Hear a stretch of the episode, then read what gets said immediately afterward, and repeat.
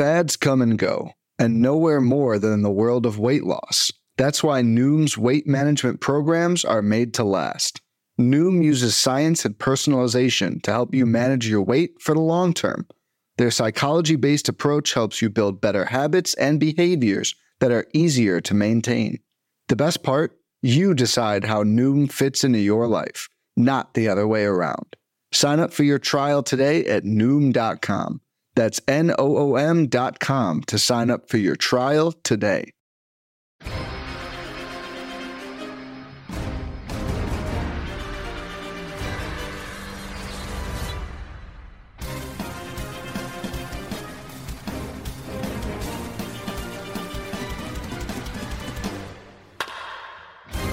What is up? Welcome to episode number 320 of On the Corner, the official pitcherlist.com podcast. I'm your host, David Mendelson, joined by the master of the K strut, Nick Pollack. Nick, how's it going? What is happening? The master of the K strut. Oh, I dig that whatsoever. Uh, I, I do. No, completely. Not what's, yeah, I love it. It's great. Uh, yeah, we are. We're going to talk about the list today. And um, once again, David Mendelson is joining me on the behalf of Alex Fast, who is newly a father. It is wonderful. But where can they find you, David, on Twitter?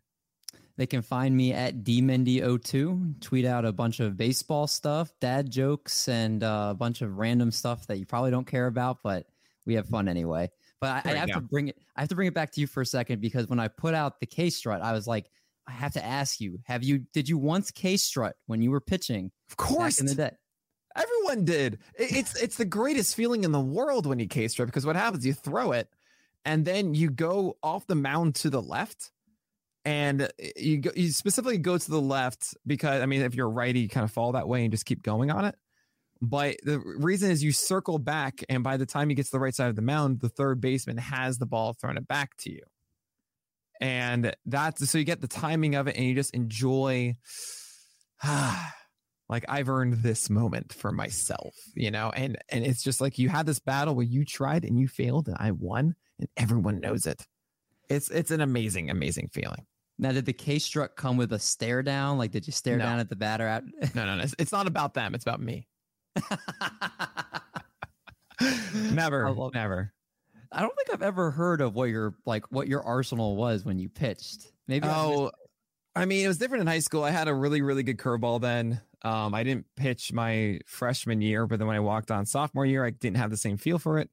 Um, but I was I was really two seam base inside with a fork ball effectively, and then a Fosh changeup, and then I essentially threw the shooto, which is a backdoor two seamer that is a, like the reverse cutter. So instead of trying to get like the uh, the seam shifted wake um, angle and release essentially, right? With the with the baseball, the axis, I would go reverse and actually just ultra pronate uh, to get uh, some reverse action on it. And then I had like a slider later on, a curveball, but it was more like show me stuff.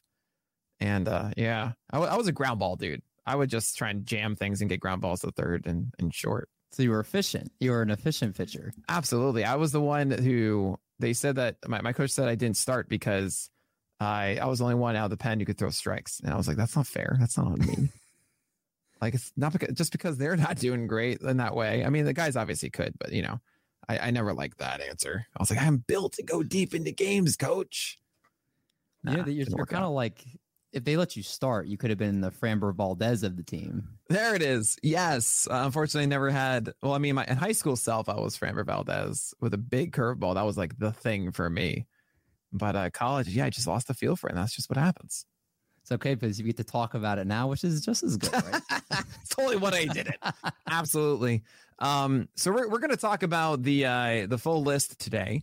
You know, the top uh, you know, top 100 updates today. It's one of the more exciting editions of the list all year because it's the first time we really get to talk about it. It's 10 days after opening day. Everyone started at least once, if not twice, and there are actual changes happening.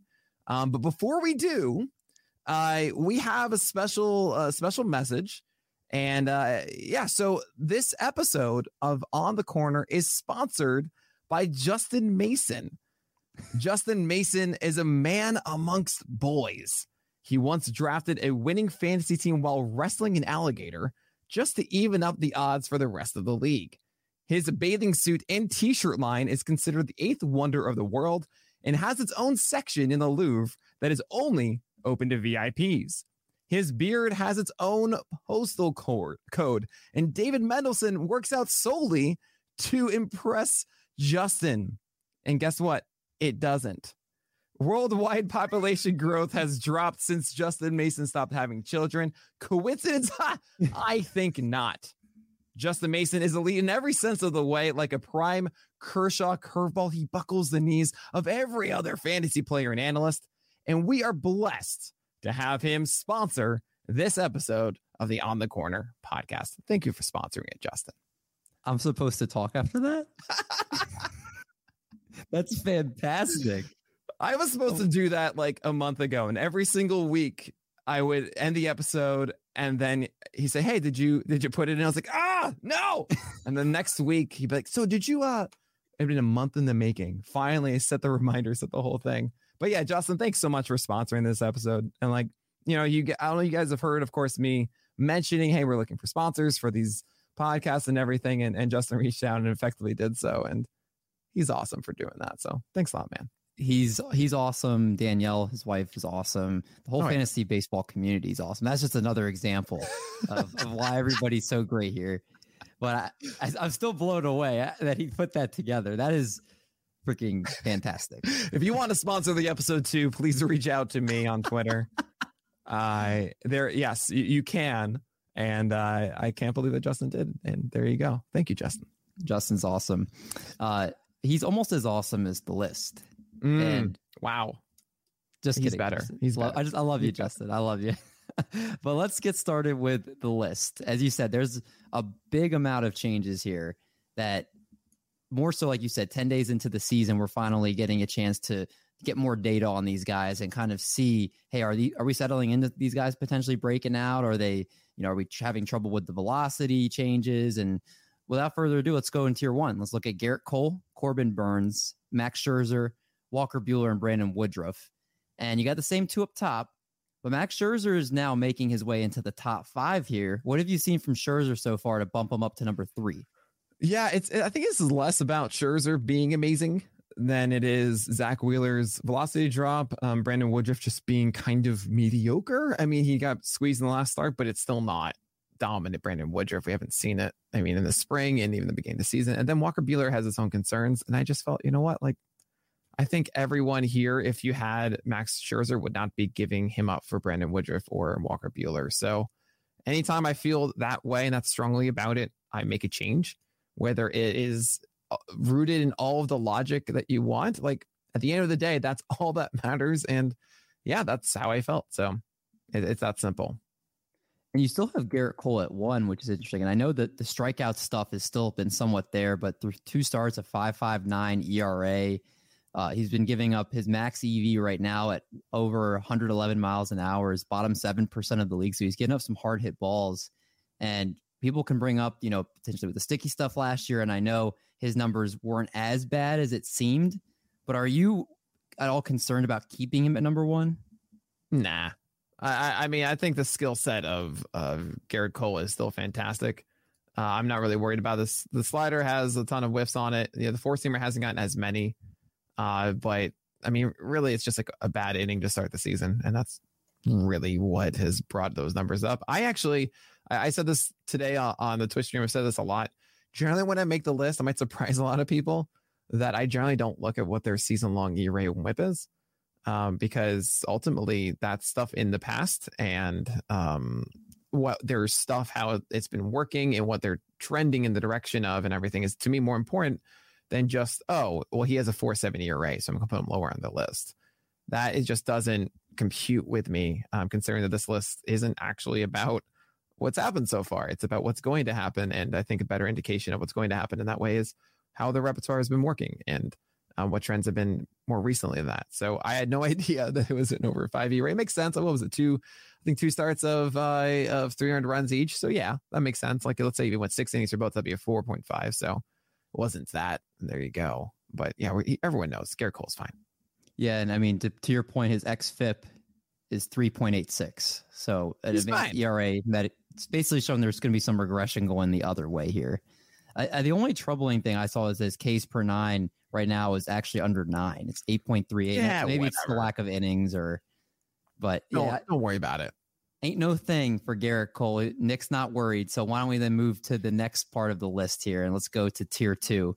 Sandy Alcantara, Robbie Ray, Joe Musgrove, Logan Webb, and Kevin Gausman. So there's two parts of this tier that I need think we need to talk about, and that's the first part. Robbie Ray. You actually raised him up to the seventh starting pitcher on your list, three spots, even after yeah, his I, two troubling. I didn't. I didn't raise Ray. I had to lower Wheeler, I had to lower Urias, and I had to hmm. lower mm. Bieber. And people will say, "Wait, Nick, you lowered those guys essentially for lowered velocities and other issues." I, you know, a week ago, I sat here and said, "I'm not going to touch any of these guys until the end of April," and here I am being an idiot and, and changing them.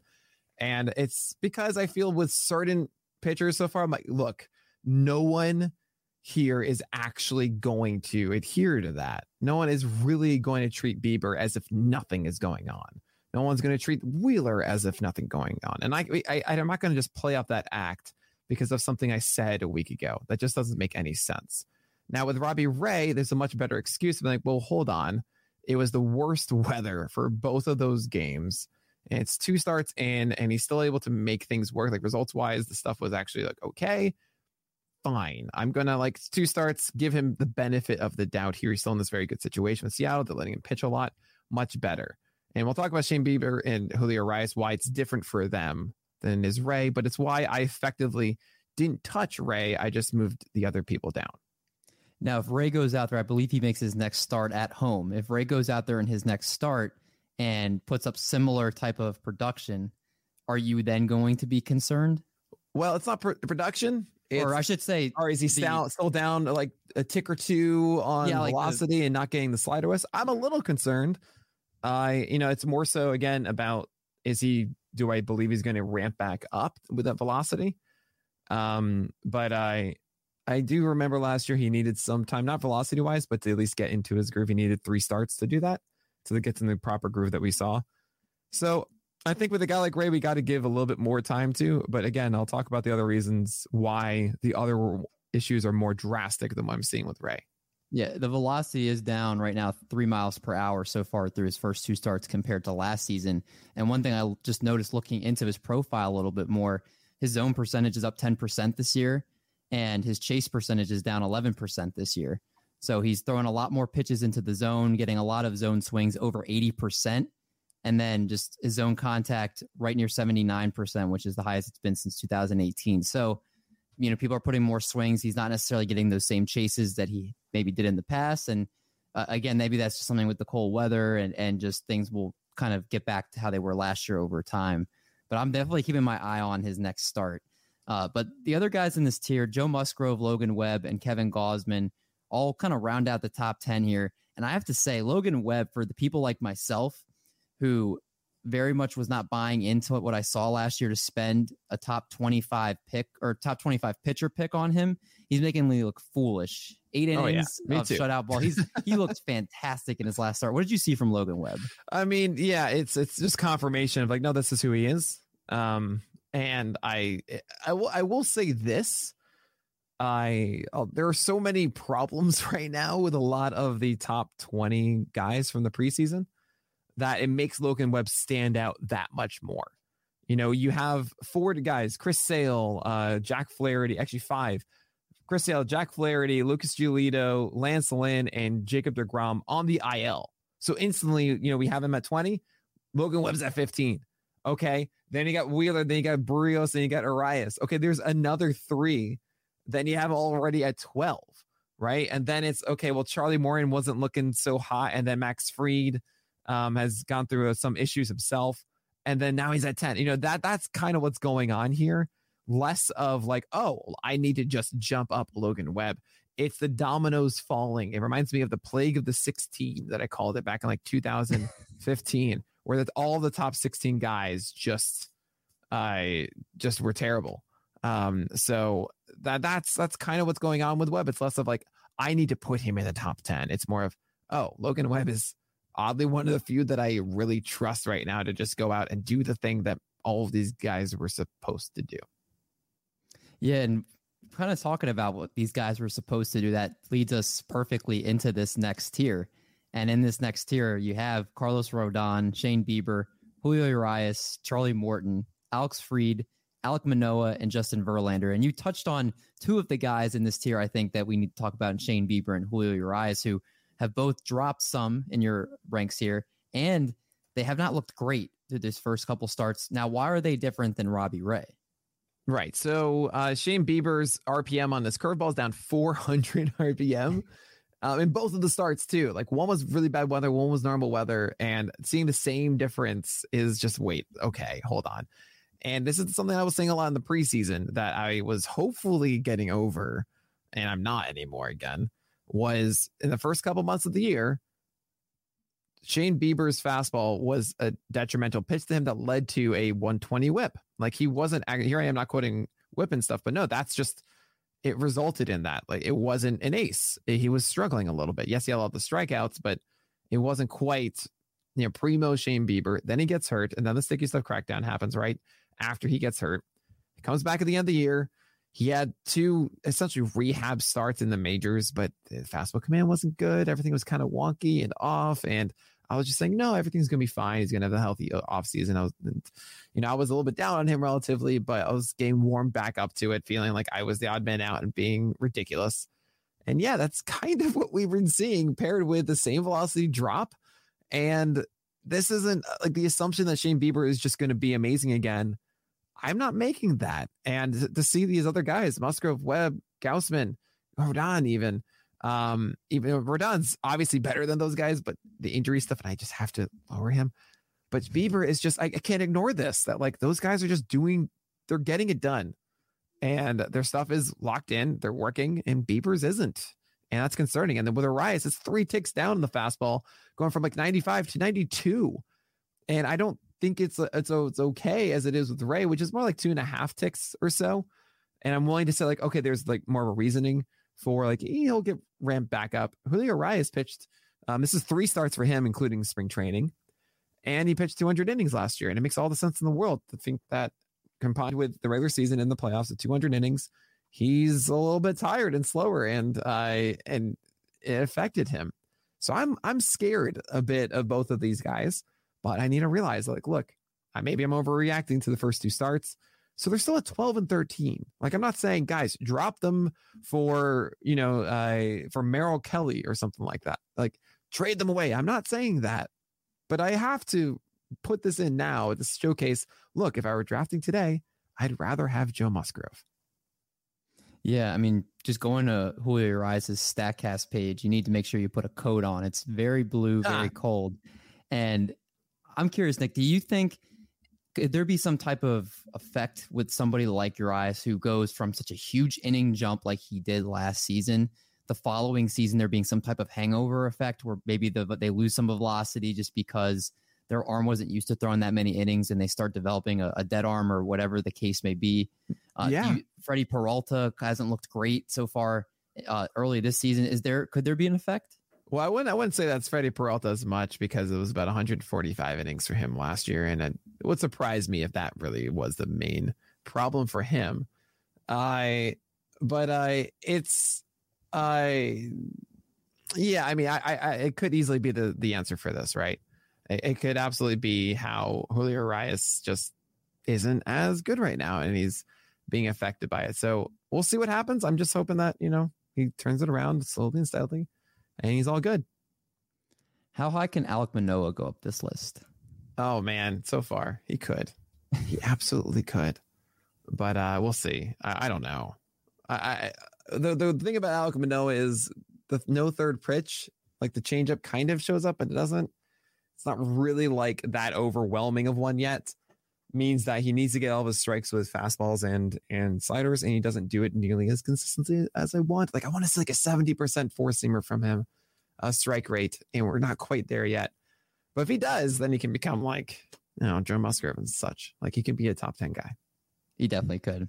Before we get into tier four, we're going to take a quick break. Hey, Alex Fast here, and thanks for listening to this podcast on the Pitcher List Podcast Network. If you're a fan, consider supporting all of us by getting a PL Plus subscription, where you're going to get an ad free website and get access to our Discord, where you can talk to all of our podcast hosts and staff. Plus, you can hang out with our incredible Pitcher List community. It's basically a baseball sanctuary year round for as low as $8 a month. You can sign up at pitcherlist.com backslash plus, and you're going to get your first month free with promo code podcast. Also, don't forget to check out everything else we do as well from YouTube videos, live streams, newsletters, off-season articles, TikToks, breakdowns, over 15 baseball podcasts on our network. We can't stop talking about baseball even during the off-season. So sign up for PL Plus today at pitcherlist.com backslash plus and use promo code podcast to get your first month free. All right. Thanks for listening. Let's get back to the show. All right, let's well, let's take a look then at tier four. In tier four, we have Freddie Peralta, Frankie Montas, Chris Bassitt, Zack Wheeler, Shane McClanahan, Aaron Nola, and Trevor Rogers. And so, Justin Mason joining us all of a sudden. Oh, that's a professional podcasting right there. What's happening, Justin?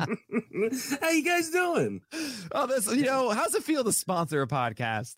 It feels pretty good. I, I, can't wait to listen back and hear it. Um, it's uh, it, it's fantastic. Um, I, I think I want to do maybe like a monthly sponsorship mm. of this of this podcast if you'll let me. we're we're here for it, man. Yeah, yeah. Um, I, I love you, it. I'm, how are you going to top what you just said? Because I, I was, I didn't know what to, how to even respond to that. Yeah, I mean, um, I'm an idea guy, and I'm I'll, I'll come up with more ideas. Sure, uh, sure, so, sure. Yeah. That sounds great. well, let's let's talk about this tier here. Um, I think the one piece of pushback I got the most, and it was just really, uh, it's something that I wrestled with a ton for this. Was here I had Zack Wheeler at number four, and I had to put him down to 21 because he's throwing three ticks slower. Not only yesterday, it was even slower than the debut of the year. And what would you do, David Mendelson, with Zack Wheeler? I mean, right now you have to wait it out. You spent top three round draft capital on him, top two if you drafted early. And he's a guy last year. I mean, Nick, you talked about him all off season, just how great some of his stuff was. And to me, I know we're talking about all these guys 10 games into the, or, you know, 10 days into the season. I think someone like with his pedigree, what he showed you last year, you have to, to stick with him. You can't just try to sell him right now. You got to just try to write it out at least I would for another couple starts, and then you can kind of assess and say, hey, maybe there's something off here compared to last year. Maybe mm. injuries slowing him down more than we thought. Maybe there's just something not right. Uh, but for right now, I think you got to just believe he's going to look like he did last year. What about you, Justin? What do you think? I, I, tend to lean towards you. I mean, I'm definitely concerned. Um, and I had him ranked just as high, and then we had the shoulder news that came out, and I dropped him outside of my top 10 um, and kept him there even when they said he was coming back. We have to keep in mind he didn't get a full spring training, and nobody got a full spring training, but he really didn't get a, a full spring training, and so this just may be a matter of he's taking it easy on the first time out, and maybe we see an improvement in the velocity in the next start. I, I definitely want to see one more start before I start panicking. But internally, I'm screaming. Yeah. So that's um, the thing, though. So that because internally you're screaming, and uh, like I, I had to put him at 21. I guess that's like my bigger question here is was that the right move to 21? And regardless of if I negative 17, that's that's about past me, and you can yell at me then, go back and do that. All fair to say that. I but putting him at 21, and again, that's sandwiched between Frankie Montas, Chris Bassitt, and then Wheeler, McClanahan, Nola Rogers should he be still up there? Uh, or is this, yeah, this is kind of right. Would you say that, Justin? I think I would. Mm. Um, Yay. I don't, I don't got it right. Anything wrong. Um, I, I, think once you get past the first tier, anyways, there are question marks on a lot of guys. Um, and so you're kind of picking and choosing what question marks you want to take seriously mm. and which ones you're willing to overlook because you like other aspects of uh, a person's skill set. So, uh, I don't have an issue. I mean, you know, the guy who might be like my number 11 starting pitcher and the guy who might be your number 25 starting pitcher may not really have that big of a difference Mm. in terms of overall production. We're, we just got to kind of pick nits Sure. in those early tiers. No, no, no, no, no. I prefer Nick Pitts. Nick Pitts. Love Those are my Pitts. favorite. You know, they're really good. I gotta say, Mhm. high quality, high Mhm. quality. Um, and I just want to thank you for you know rationalizing that. Doesn't matter where I put these guys on my list. You know, it's just you got to pick it on your own. You got to pick it on your own completely. And I, I mean, I'm, I'm leaning. I'm not. I don't even want to talk about my list. I just want you guys to to talk about it now. Um, but uh, Aaron Nola and Trevor Rogers, should they should they be farther down here? Are you are you treating them the same one like Zack Wheeler?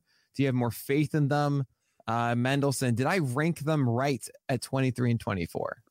Well, I, I wanted to first also say with Zack Wheeler, if you right now you look at his zone swing percentage, it's 54.4%, which is by far the lowest of his career, but his zone contact is 92%, which is way above the major league average and uh, 91.9% zone contact with the lowest zone swing. So that's something to me that's like very much, I don't see that Hmm. continuing. Uh, I don't know if the pitchers are just seeing him really well and they're, they're only swinging when they see a certain pitch. Uh, but I that's that was something when I just looked into his profile a little bit more. I was like, there's there's something that's going to change there because that can't stay that way. Um, but as far as the other guys go, I'm a little more concerned about Aaron Nola than Trevor Rogers. And I know Trevor Rogers, there was a stretch last year where he didn't quite look the same, but he's he's a guy that I think is young. You saw him do it for most of last year. With Nola, I'm still concerned about that defense. He's given up a ton of home runs. And I think for somebody that uh, like Aaron Nola, who has been always been very spotty, he has stretches where he's good and some where he's not. I'm a little more concerned about him because he's against somebody that hasn't been consistent. Trevor Rogers is still so young and he's just having a rough kind of start to the season. I think he has a better chance to turn around, but I, I do think you have him in the right spot. Uh, what about you, Justin? What do you think? I'm a little bit more concerned on Rogers after the last start and the velocity being down than I am on Nola. I think Nola's going to be fine. The defense is definitely concerning, um, but the defense was concerning last year. Uh, uh, you know, pitched really well in Colorado today. I made the gamble and threw him in my main event roster just because I didn't have a whole lot of other options and um, gave up one home run in the sixth when he probably should have been pulled already. Uh, I'm not super concerned about Nola. Even in his bad seasons, he's still been pretty good uh, with the underlying numbers. Rogers is a guy I really like coming into the year. I still really like him, but little concerned with the velocity drop in that last outing and how he got batted around. Um, so definitely want to see some more. But again, so early in the season, like I don't want to overreact to things and like say, oh, you know, this guy's done or this guy should be dropping a ton. Like Yeah, well, it's it, that's the thing though. It's not necessarily about he's done or not. We're just adjusting it a bit to say like, hey, we gotta. Uh, the thing I have to avoid the most on the list is minus 30 minus 40 yeah, you know can't that's that. that's the that's the thing Yeah. is that so if i stick to my guns i'm like well that's not fair because then when is the point that i say all right now he's terrible or something right? When he is you know it's all about like when is a grain of sand a heap of sand? How much sand does it take? You know you can't you can't just suddenly do it. You have to gradually get there. So it's a it's a hard process. It sucks that wheeler is had two starts now of this depressed velocity that's the situation there. Aaron Nola, I, it's more about the fly ball rate still being kind of bad. I mean, the grounders were a little bit better last time before today. I haven't seen today's start yet. That was my first. I didn't realize that it was done already. Um, good to hear. I mean, they, he, they just pulled Uh, him. Yeah. okay, so I mean, of course, they allowed another home run before he got pulled. It's like, oh, he hasn't allowed a home run yet, so let's keep him He- in. he was- oh, here it he is. Goodbye. Nine through five, and, Oh, and man. gave up a solo Uh, shot to Charlie Black. And by the way, if you watch the new YouTube video we do, which is a fantasy uh, Pitcher List fantasy baseball update, you'll hear me say I was going to start Nola and Coors. So yay, I am so happy. Go watch that on YouTube. It's every weekday morning now. It's You great. guys have more cojones than I do.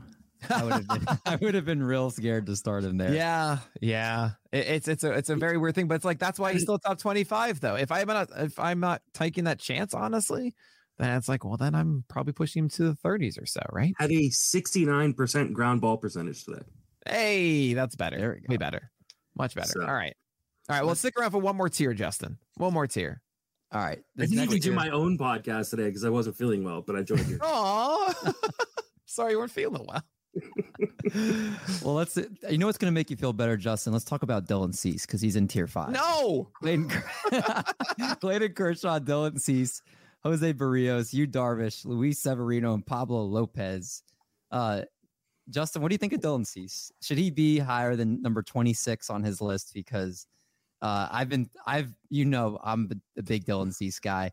He's done nothing to deter me from wanting to just keep moving him up. Nick is is staying the course right now. Well, how do you feel about Dylan Cease? I think this is fine. Again, like I think you can you can nitpick a little bit here and say he deserves to be in the tier above, um, or in your case, three tiers above. Uh, but like I mean, he still can be inconsistent, not just from start to start, but from pitch to pitch. Uh, and there is some risk there, and I, I, don't mind him being in this tier. Would I put him above Kershaw? If we're talking long term, I'm putting him above Kershaw um, you know, and probably putting him above some of the other guys, uh, maybe in the tier above that have some injury risk here, maybe like Zack Wheeler. I think that uh, is a, there's a really good argument. Um, that being said, like talking about guys who are conceivably your SP2 um, in a 12 team league, you want a guy who you can feel really, really confident is going to return the kind of value you drafted it for. I don't know if we're there yet with Cease. I think there's still uh, some inconsistencies on a pitch by pitch and uh, outing by outing basis. Ah, yes, yes, that's right. Um, and I will be the first to tell you that Kershaw, his command the sixth and seventh of his not perfect game that was perfect, I uh, was not good. And he certainly was slowing down, being laborious by the end. It's not like Kershaw is just the greatest. You know, he's not the ace that is always going to ace from like 2012 or something. Um, that said, Dylan Cease still has the same question marks. He's like he's the same guy still to me. Of I don't know if he's if his whip is going to be below 120 when all is said is done because he still walks guys. It's a 12% walk rate through his first two starts. Uh, his his pitches themselves are not uh, developed enough yet. The four seamer and curveball command is not finished. It's I haven't seen anything really that different from last year. He had starts like these last season We've only just seen two now. I don't really think much has changed. There was a temptation to push him and Kershaw above Nola and Rogers, for example. Um, so essentially, it's the same kind of idea. But at the end of the day, I kind of felt, you know what? I do believe Nola and Rogers will turn this around. So then why would I put Cease above that? Um, and I just think they both have gone in different directions at the moment, but they're going to be intertwining like a double helix a bit. So yeah. uh, he's yeah. below. And you'll see, like, too, that Dylan Cease is throwing his slider a lot more this year, too. Last year, he threw his slider out 30% of the time, 30.5% mm. of the time. Now it's up to nearly 42% of the time. He's pretty much been going slider, four seam fastball over 82% of the time this year. And uh, I mean, it's, it's been working pretty well. And I think the one thing with Cease is you're right, Nick. Like the walks are bad. You know, it's right now it's over 12%. Last year, you cut it down to like just a little over 9%. But the thing with Cease that I feel very confident in more so is I don't think he's going to be blown up. I think he could potentially be wild to where he doesn't last long into a game.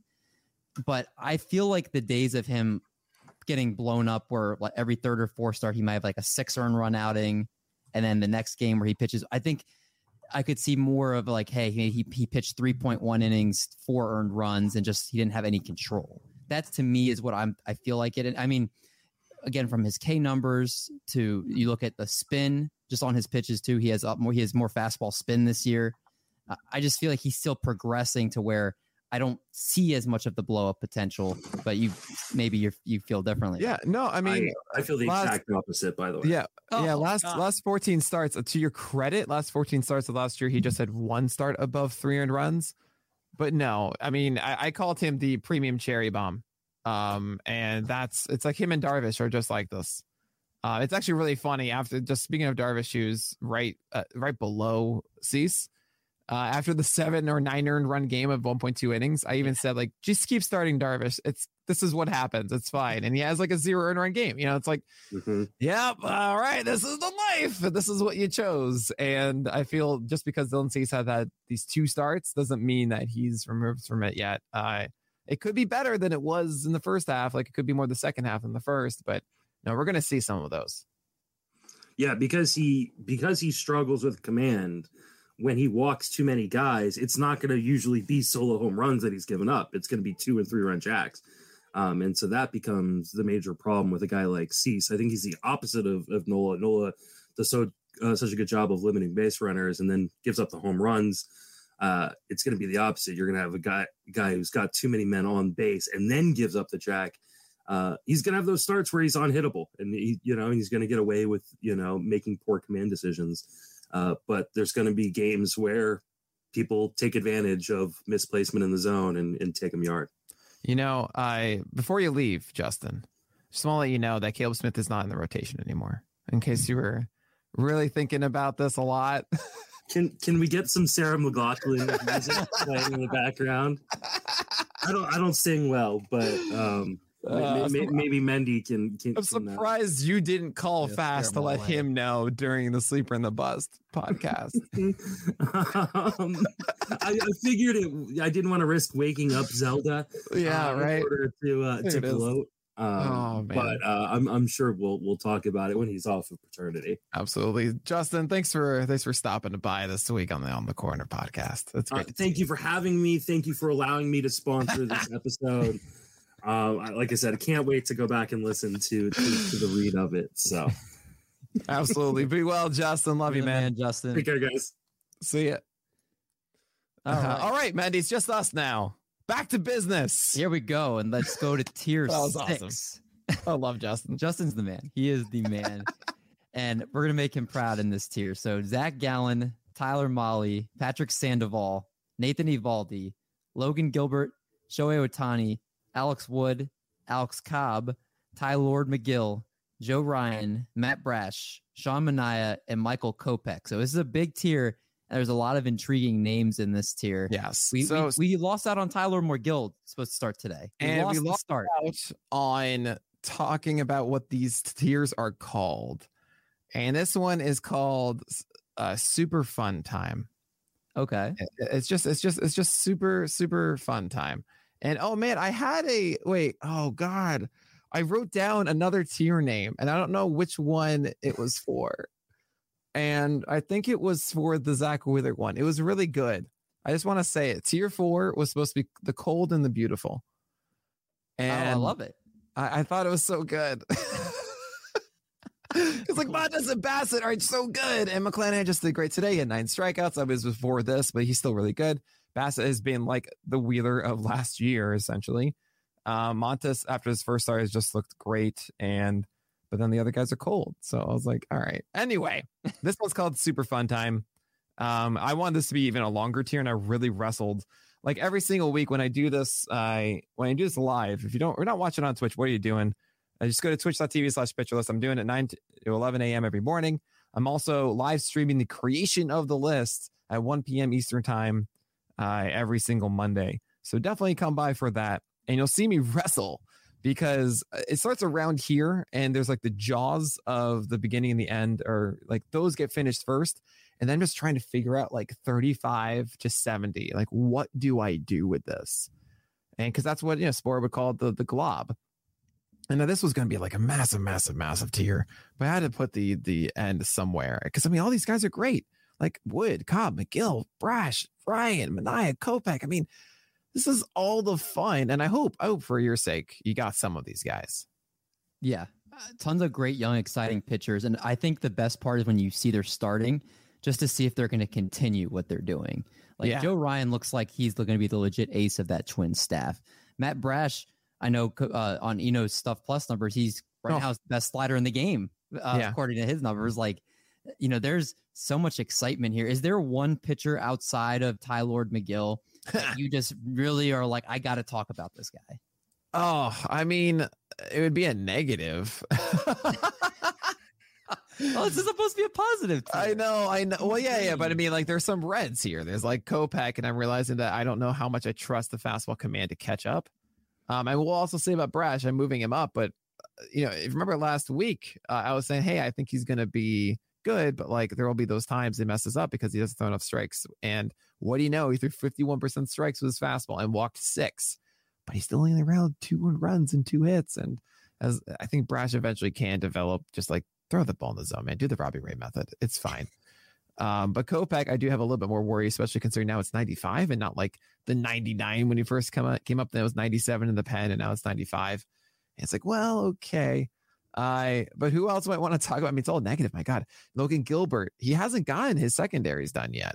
Like I didn't move him down. I was actually kind of tempted to to put him underneath Joe Ryan because the slider and changeup have not arrived like we thought they did. He's had good results, but I don't think the underlying numbers or the underlying performance of those pitches is what we want them to be. Um, I don't know. I mean, everything else is looking at Joe Ryan's doing great. He has the increased velocity back. That, that's cool. Sean Manaea is getting whiffs on sinkers despite being 91 and not 93. Got 10 out of 40 sinker whiffs, which is 25%. 25%. Yes. That's really good swing strike rate on your sinker. Uh, so yeah, it's, it's a it's a super fun tier. I love all these guys. Sean, I'm gonna look into it. Has he changed anything since he went to San Diego? Because with very much with Oakland, I felt like he was a bunch of a hit or miss type of pitcher where mm. he would look great one start and then the next start he didn't look as great. Obviously, his velocity is a big part of his his game because yeah. if he's under 90, he's going to get hit. Uh, but he just looks to me like a, his confidence. I don't I don't know if it's I'm, I'm looking through right now, kind of just his pitch mix and his stuff. Still throws the sinker. Uh, this time he throws it around. I mean, pretty much as far as his pitch mix, it's the exact same as last year. Yeah, I, I imagine that San Diego Padres haven't like touched got him like two weeks ago. They're like, all right, man, just pitch, please. Cool, thanks. You know, it, it's not anything that we can really pull from at the moment. Uh, but yeah, velocity is there. We were a little bit worried in the spring that it wouldn't be, but no, it's 91. That's fine. Uh, and yeah, it's a good situation he's in now. So keep rolling with him. That's right. And we'll roll into this next tier. And we have Framber Valdez, Andrew Heaney, Jesus Luzardo, Tarik Skubal, Ian Anderson, Hunter Greene, and Tristan McKenzie.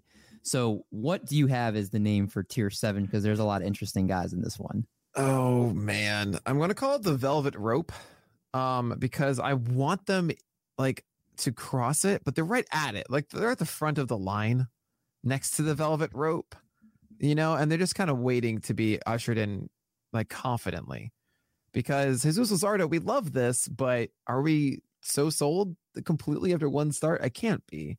Uh, Andrew Heaney, I was so out on, and then he has two starts, two, where he has an elite slider with elite command on it, and then one start with elite fastball command, and the other one not so much, but good enough. And that's Andrew Heaney, and Andrew Heaney is essentially to me kind of like a mini Dylan Cease in that way now, because oh. he has he has an elite secondary pitch and it's just a question of like, is this fastball going to be good enough, really? And yeah, sure, he doesn't have the changeup and curveball that Cease does, but does it really matter with Cease? Not really.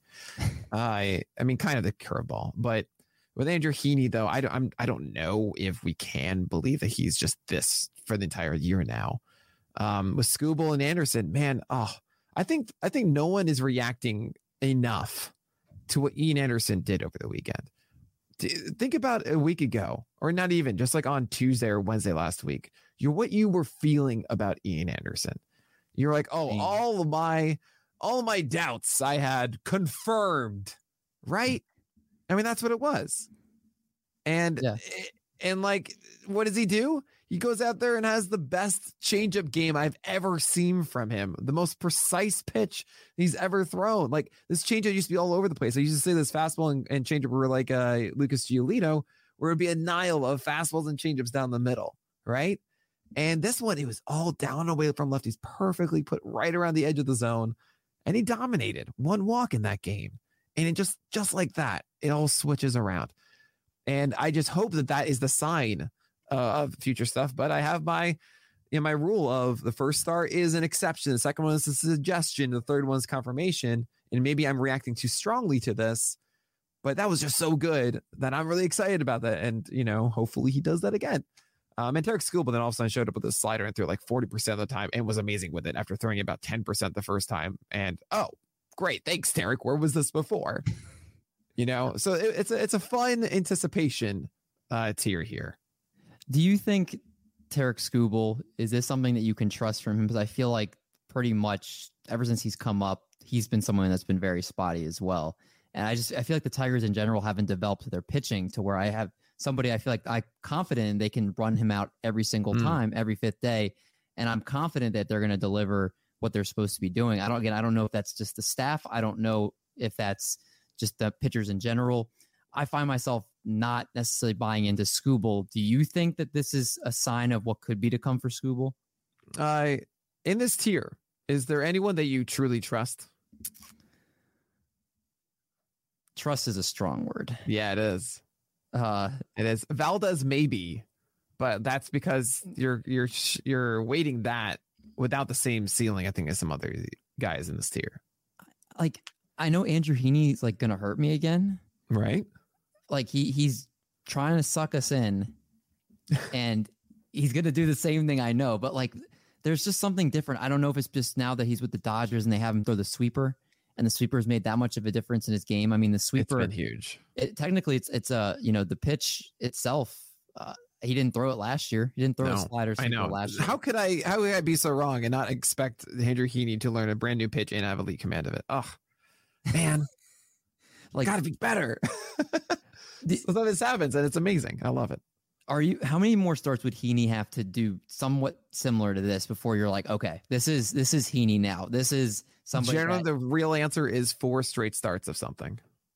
That's right, but you did just say with the. But no, no, I have mine. That is my rule. But I think the data kind of shows four starts of it is like, yeah. Uh, so like generally you can get the good enough idea after three, but sometimes it does disappear after that. Yeah, and he's one of the biggest guys that went in fab over the the weekend. Just everybody, yeah. I think, wanting to get it potentially get a. a I get early, it. Yeah, they they see the change and you buy in early. But so um, the answer is no. You don't trust anyone in here, and I'm I'm with you on that with the Skubal at 47 because he's close to it. That's why it's the velvet rope. I want to, mm-hmm. but it, or you know we're still getting there, and seeing him have that start with with more sliders is great, and have you know it was successful, wonderful. But there's also Hunter Greene here. And Hunter Greene, yeah. I still I don't fully trust that the fastball is all of a sudden this. You know, I know it throws goes really hard. I saw the Z contact stat on, on Twitter today. I get it, but he still doesn't know where it's going.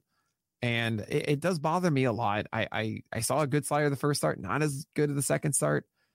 I don't know. I'm not I'm not totally on board with Hunter Greene because I don't when when the guy struggles that much, I think with command, it gets to me and it, it, means that I'm not ever going to feel as solid about them. I mean, at least with Cease, like the slider is commanded well, the mm-hmm. other stuff isn't. So it's missing that little extra piece with me with Hunter Greene, But hey, he's still top 50 because it's worth it to chase this stuff. It really is, and you have to buy in on these guys early if, in your fantasy leagues because if you wait too long, they're going to get scooped up. So you have to take the chance to see if it plays out. Right. Uh, but let's go to tier eight. Eduardo Rodriguez, Marcus Stroman, Adam Wainwright, and Jordan Montgomery. It's a very short tier compared to the last one. So what are we calling this one? Uh, this one is Eeyore because they're like, oh, hi. You want some little production? I can do that for you. That's I'm really sorry everybody listening. I just did that. That's Eeyore from Winnie the Pooh. Um, but yeah, I mean, Eduardo Rodriguez, I feel really bad. Yeah, I put you down here, but it's honestly my instinct was to initially have you here in the beginning of the year. I got convinced and I, I felt like I wasn't weighing the ceiling as much and all that fun stuff. Doesn't really seem like he's any different, honestly. So I said, you know what? I'd rather go and chase the fun stuff and stuff. But otherwise, I mean, Stroman, Wainwright, Jordan Montgomery are pretty much in the same spot and they're going to be fine. You're going to be happy with them on your 12 teamers. Yeah, I agree. It's a very short, sweet tier that you kind of know what you're going to get with these guys. But in this next tier, tier nine, you got Nestor Cortes Jr., Kyle Wright, Noah Syndergaard, Jon Gray, Tanner Houck, Merrill Kelly, Reid Detmers, Nick Lodolo, and Aaron Ashby. I really like this tier. There's a lot of interesting arms. So, what do you call this tier? And then we got to start talking about Nasty Nestor. um, I would say this is the uh, um, the underdog team from like that county you didn't actually know existed. It's a very long tier name. Uh, I mean, they're like the guys that like, oh, are they actually really good? Like you don't really know enough about them, and we're waiting to see more time for them to actually show their true colors. I and we'll talk about Nasty Nestor because I was really undervaluing what he did last year. I kind of thought it was a bit of smoke and mirrors. It's kind of hard to see a guy throwing like 90, 91 to have that kind of swing strike rate and he need, it relies a lot on command. But man, I watched all that Orioles game, and the, he earned every single strikeout he got. You know, um, so yeah, if you are in a 12 teamer, you're going to get Nestor Cortes right now, and you're going to ride this for as long as it goes. Yeah, I mean, he, I was watching the game as well, and he just looked unbelievable. Like he was, it wasn't where he was like nibbling either. He was hitting his spots, and he was every single time it was starting the, the count 01, 02, and then he was getting the Orioles to chase, especially if he has fastball riding up in the zone. And that 91, the way they were swinging, it made it look like it was like 97 because they were late every single time, Yeah. tipping it into the glove. Uh, I mean, that like you said, the command is great. He's got elite. His K percentage right now, obviously top three percent in the league. It's a small sample size, but he looks really good. And I think, like you said, the deception he did last year, where he had to just kind of change up his delivery every time to throw hitters off. I think people are like, that's something that's not going to stick. But he's not doing that as much this year. He's more relying on that command and his stuff. Mm. And uh, the Yankees need pitching. So if, if he's already starting out like this, even if he slows down some, it's not like they have a bunch of arms that are ready to overtake him in the rotation. Yeah, there. I mean, David Garcia, a healthy Domingo German at some point, um, Luis Gil. Those are the ones, and maybe you could say Clarke Schmidt um, coming back. But uh, yeah, it doesn't really feel like Nestor Cortes is going to lose that spot any at any moment. Uh, so yeah, I had to respect the game. Like he's he's doing it, and you know, I was I was way too down on him before.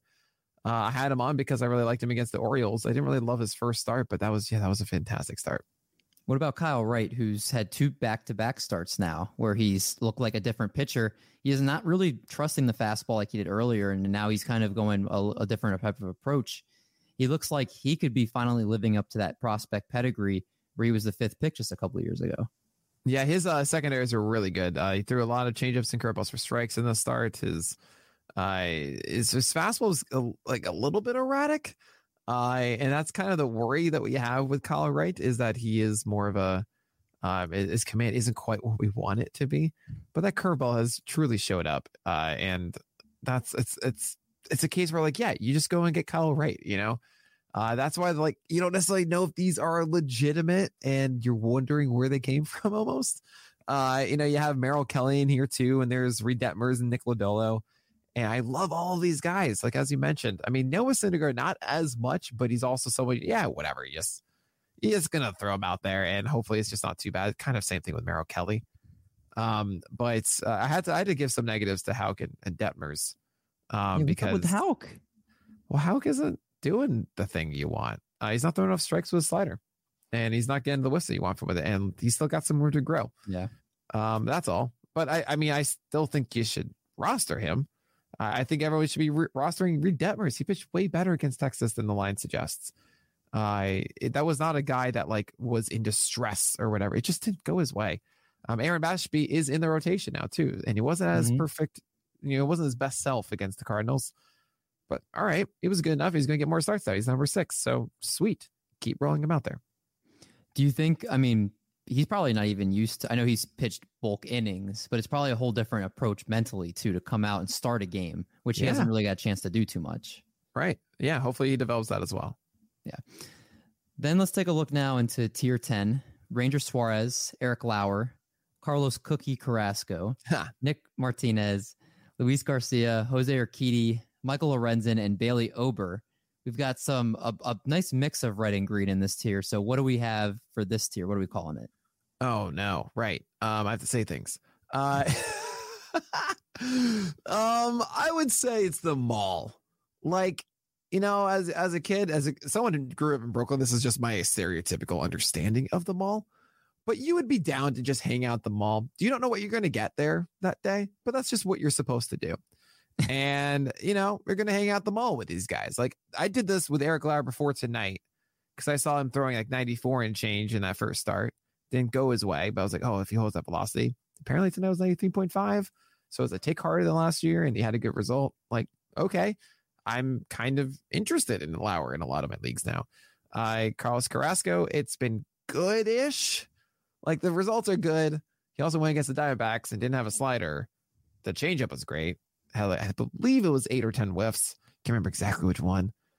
But it's not like Carlos Carrasco is fully back either he's just you know he's a little bit better and that's that's good but he's not some guy i'm just gonna now roster and have the rest of the season so you don't really know what you're gonna get from some of these guys but yeah you know you should probably be hanging around them Why no love for rocking the baby, Luis Garcia? minus 27 spots down Yeah. this list. Yeah, I know. I, this is after his first start, and it just was confirmation of all my fears that I had in the preseason, which was he didn't throw a slider. Um, his cutter actually was even worse than I thought. Thought that was the one saving grace of him, and that was bad. And it just it did not look anything remotely like the Luis Garcia. And he only threw four innings, so I was thinking, okay, he gets another start, probably gonna go five.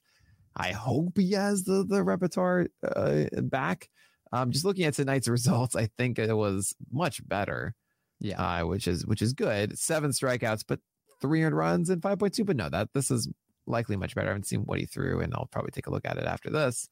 So that's good, and I probably will be raising him up next week. That's great. But I found myself saying, you know what? I'd rather chase this other stuff. There's a lot of things to chase. You know, there are a lot of really good, possibly team defining pitchers out there. And I felt that Luis Garcia just wasn't doing enough to justify holding on to him instead of the others. Yeah, tonight against the uh, Angels, he had 72 pitches, 12 whiffs on the 72 pitches. Did have a, fee, a 56% CSW on his curveball. Uh, so So that's interesting. So probably a lot of called strikes. but yeah, it looked like four called strikes on nine thrown. I oh no. Oh no. Oh no. oh, His cutter went one for 10 CSW, 50% strikes. And slider 8% thrown. This was a game of just four seamers, and he's throwing hard. Wow, actually, that's pretty cool. He's throwing 95 now Yeah, instead of up 93.3. two miles an hour. So that's good. That's great. But it's it's just a different pitcher then, you know, because it's Luis Garcia that you know was cutter slider killing it. Don't get destroyed on the fastball. This looks like someone I'm fastball first, 58% usage on four seamers, while the curveball was a supplementary get me over, and the slider was able to do something, but it was only six thrown. Yeah, this is a weird. This is weird. I don't know how to feel about this. I mean, it's guys, it's good that the velocity is there. It's just, can you get the secondaries back, please? Yeah, what did he, so last year? How much did he throw his fastball? He threw his fastball 44.7% of the time. Yeah, So it's so up that- it's up a good amount this year. It's up pretty much 13% yeah. usage on that.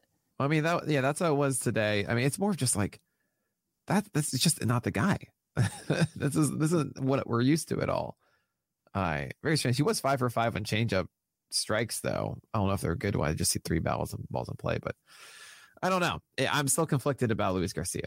And the one thing too, he is his batting average right now against his fastball is uh, just a 111 batting average, but his expected batting average is 309. That's a huge discrepancy between Oh, the man. two. Yeah, And, I mean, huge. His fastball last year was hit for a 301 batting average and a 298 expected batting average. So it was not a good pitch last year. And I mean, so if he's going to go heavy fastball, I'm with uh, that. Might kind of, I mean, the velocity might help, but yeah, that's not doesn't look like his the best use of his game, the best use Yeah, of how he it- wants to, to It pitch. feels it feels wrong. I will say the slider. Oh no, no, never mind. Uh, the cutter went down in velocity while the four seamer went up, which is kind of interesting. Uh, Yeah. There's so, there's some weird stuff going on with Luis Garcia. That's all. Very much so.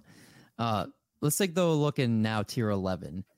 Huascar Ynoa, Anthony DeSclafani, Stephen Dormatz, Josiah Gray, Mackenzie Gore, Drew Rasmussen, Kyle Hendricks, Elieser Hernandez, Zach Eflin, Cal Quantrill, and Aaron Civale.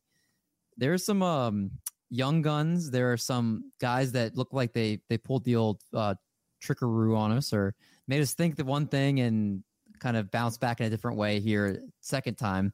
What's the name of this tier? Uh, this is in honor of today's date. Um, is the basketball shot into the mailbox uh, that Homer Simpson throws on tax day. uh, it's essentially like the last chance. uh, and that- that's the idea of this. These are the last ones that like, okay, if you're really trying to search for something that might be a pendulum swing in favor, like this is filled with those kind of guys. Like Huascar Ynoa, if he gets a slider back um, without allowing home runs off his fastball, then okay. Now Steven Matz, he's still, you know, it's say it's a great defense and he recovered his last start. Josiah Gray's got amazing uh, whiff stuff, Mackenzie Gore. I know it's really only expect one more start from Mackenzie Gore with Clevinger coming back and Snell, uh, Snell returning soon and Manaea being effectively the sixth man. Then uh, th- there's no room for Gore. Drew Rasmussen, maybe that's there. Elieser Hernandez just had a great start. Like this is your last chance uh, for those things. Yeah, I mean that makes sense. And uh I mean the one thing with Gore though, it's kind of interesting. If he goes out there and his next start goes seven innings, ten strikeouts, do you think they keep him around in some way, shape, or form, even if it's just like a long relief role, or, like at that point, can you send him down? Yeah, you can, and they're gonna have to because they're gonna have six starters, like six definitive starters. They're not gonna kick out Nick Martinez. There's no you don't chance. think so? Even after his No. shaky last Uh, outing, one one outing, they just signed Nick Martinez with the full intent of getting as many frames as they can. Look, the Padres last year dealt with all of these injuries. They even started the season with two of them. Okay, not for a second are they going to do that to Nick Martinez. Like I don't know what you do. You put him in long relief all of a sudden because you know you can't get sent sent out to the minors or something like that. yeah, So, like, no, they're going to send Mackenzie Gore back and then he's going to come up. Not to mention, Mackenzie Gore, I mean, you're saying this hypothetical. I don't think he's going to do that. I it was a fastball heavy game. Secondaries were not great and it, it made me a little hesitant uh, as I wrote the inconvenient truth by Gore as my roundup. Like, it, it's not, it wasn't the overwhelming debut that we've seen from others. And doesn't make me too confident that Mackenzie Gore is this guy you gotta hold on to right now. and then there's also Kyle Hendricks who looked great in his first start, not great in his second start. I think he pitched today, if I'm not mistaken, too. Uh, I'll have to check what he did today. I think he pitched against the Rays. But uh, what are your thoughts on Kyle Hendricks? Because for as good as he looked in his first start, he looked not too great in his second start. So I know we might go a little bit long on this one, but we only have one more tier. I know it's a lot of people, but Yes. uh, but I know we've gone long. We had Justin Mason. It was fine. it was great. I I forgot my own rule, and I can't believe it. I made up the Kyle Hendricks rule. I think I did back in 2020 when he had the stellar first start of the year, and I had to push him up the list, and then he had an atrocity of a game the second one. And I was like, right, the Kyle Hendricks rule. you cannot take the first start of the year seriously. And I fell for it again. I can't, I, I can't, I can't believe it. Um, he went today 4.1 innings, two earned runs, five hits, two walks, and six strikeouts. So, I mean, that's whatever. that's one of the more forgettable Yeah. starts you'll see this year from Kyle Hendricks. I, I, I, I, don't know. I think he's fine, but it's going to probably undulate through the year. Maybe we'll get into a nice little stretch. He's not going to destroy your team, but he's not going to make it either. Yeah, I, I think after the first start, people were like not even talking about you, Nick. I think people saw the changeup and how well it was working in that Oh, yeah. And they they're like, "Oh, he's back." And he it was 13 like, whiffs on 33 thrown. yeah, he he just seems like to me this is what he is now. He's going to be somebody that one start, seven innings, maybe like eight nine strikeouts, shutout ball, and then the next start, cherry bomb. I, is is he a cherry bomb at this point? Like is that is that what he is? Uh, I, I wouldn't say it's too. It's all. I don't think it's that sweet to be a cherry bomb, and I don't expect it to be that poor either. That's fair enough. All right, let's get to this last tier. You said it's a lot of names: German Marquez, Corey Kluber, Paul Blackburn, Brad Keller, Marco Gonzales, Jameson Taillon, Tony Gonsolin, Mitch Keller, Patrick Corbin, Zack Greinke, Miles Mikolas, David Peterson, Madison Bumgarner, Carlos Hernandez, Michael Pineda, Justin Steele, Jordan Hicks, and Joan Adon. So the first guy I had to ask you about is Paul Blackburn, who is one of the top guys going in FAAB leagues right now. People were spending to go get him. Go ahead, take the bow for Mr. Blackburn. No, no. What's the uh, what's the name of this tier? Yes, what what is the name of this tier? It's it's uh, I I'm gonna go with TLC because don't go chasing waterfalls. Stick to the streams that you're used to. And I this is yeah this is just like short term, sure whatever. I was trying to hunt for some guys because I, I felt like I had to remove some because I didn't feel like he deserved to be here. Paul Blackburn, y'all, I don't know, man. Like he's a Toby. Uh, hopefully, it's a Vargas rule. I loved the fact. I loved it that he threw a first pitch curveball to start the game. Like that's awesome. And that, that's a guy that knows what he has to do. Every single pitch matters for him. But this is not this is not your like league winner or anything like that. Like he's gonna have a bad start, then you just get rid of him. You can Vargas rule him if you want. Uh, I mean, a lot of these are just like one start McGee's, you know.